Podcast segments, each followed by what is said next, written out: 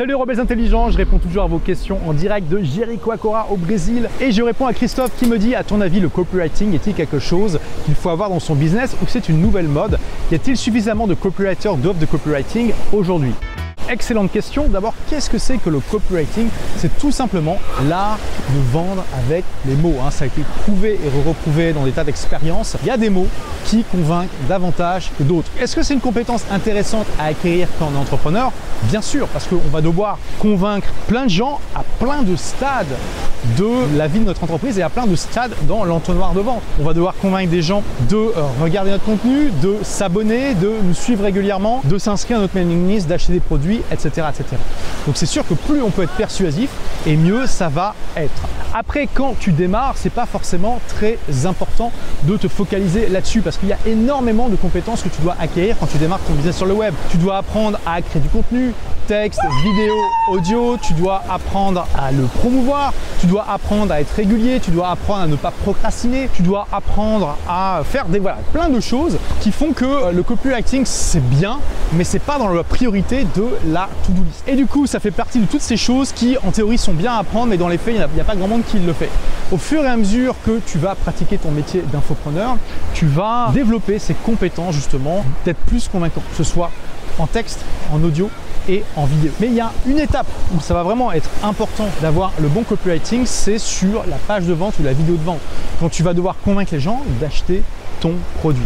Et là, ça vaut le coup de lire un livre ou deux de copywriting ou un peu plus et de te pencher un petit peu plus sur la question. Ce qui est possible aussi, ce que tu suggères, c'est peut-être d'embaucher un copywriter. Mais je suis au regret de partager que la plupart des copywriters bah, ils n'ont pas des résultats de malade, tu vois. Les vrais bons copywriters, qu'est-ce qu'ils vont faire? Ils vont te proposer un deal, ils vont te dire voilà, euh, je prends ta, ta, page de vente ou ta vidéo de vente actuelle, je change le script et tu me payes en pourcentage des ventes que ça amène en plus par rapport à l'original. Donc typiquement, vous avez une page de vente écrite, le copywriter va vous fournir une nouvelle page de vente, vous allez faire un split test, c'est-à-dire que sur le lancement d'un produit par exemple, il y a 50% de votre audience qui va voir la page de vente originale et 50% qui va voir la page de vente du copywriter. Et si la page du vente du copywriter vend plus que la page de vente originale, là vous payez des commissions à ce copywriter. Et je peux vous dire qu'il y a très très très peu de copywriters qui vont vous proposer ce deal. Pourquoi? Parce qu'ils n'ont pas confiance dans leur capacité à augmenter vos ventes. C'est aussi simple que ça. Donc les copywriters qui vous proposent pas ce deal, ils sont probablement pas très bons. D'accord? C'est intéressant pour vous parce que vous n'avez pas de risque. Mais bien sûr, en général, les bons copywriters, ils vont négocier d'avoir ces commissions tant que cette page de vente va être utilisée. Même si vous, vous faites des petites modifications, ça ne changera pas le fait que c'est lui qui a créé la page de vente et qu'il va toucher des commissions dessus. Mais voilà, si ça augmente vos ventes de 10% et que lui, il prend 1%, ça peut vraiment valoir le coup. Donc à vous de voir. Mais sur le marché francophone, c'est vraiment dur de trouver de bons copywriters. Vous allez trouver pléthore de copywriters, mais la plupart vont pas vous proposer ce genre de deal, donc demandez-vous pourquoi. Et d'ailleurs, j'en profite pour faire une petite parenthèse alors que le soleil se couche derrière moi et que c'est franchement magnifique. Beaucoup d'entrepreneurs et d'infopreneurs ont une sorte de schizophrénie. Ils ont une contradiction dans leur tête. Quelle est cette contradiction? Ils pensent à la fois que les mots ne sont pas très importants pour convaincre dans une communication, que c'est surtout le langage corporel et que c'est l'intonation. Et en même temps, ils pensent que le copywriting fonctionne. Et ça, chers amis, c'est une contradiction. Ce sont deux pensées qui ne sont pas compatibles ensemble, qui cohabitent dans le même cerveau et ça arrive souvent, c'est complètement humain et moi ça m'arrive aussi.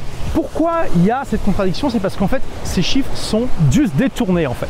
C'est euh, Merabian, qui est un psychologue américain, qui a sorti ces chiffres dans les années 70, mais il l'a précisé et depuis euh, tout le monde a oublié ce qu'il a précisé. Ces chiffres ne sont applicables que dans un contexte particulier et je vais vous donner un exemple de ça.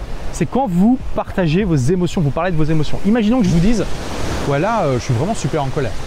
Bah, vous voyez bien qu'il y a un problème. Mon body language n'est pas celui de quelqu'un en colère, mon intonation n'est pas celui de quelqu'un en colère. Donc dans ce cas précis, le mot n'a que très peu d'importance. Pareil, si je vous dis euh, ah ouais, je suis vraiment super excité par ça. Là, vous comprenez bien que je suis pas excité du tout, d'accord? C'est pas le mot qui vous a fait comprendre ça, c'est mon intonation et le langage du corps.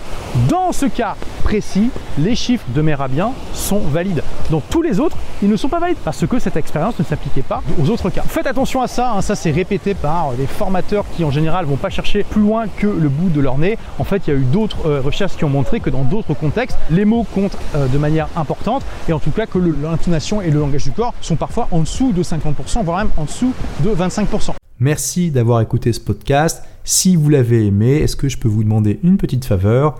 Laissez un commentaire sur iTunes pour dire ce que vous appréciez dans le podcast tout simplement. Ça aidera d'autres rebelles intelligents comme vous à trouver le podcast et puis à être inspirés tous les jours ou presque par lui. Merci et à très vite pour de nouvelles aventures.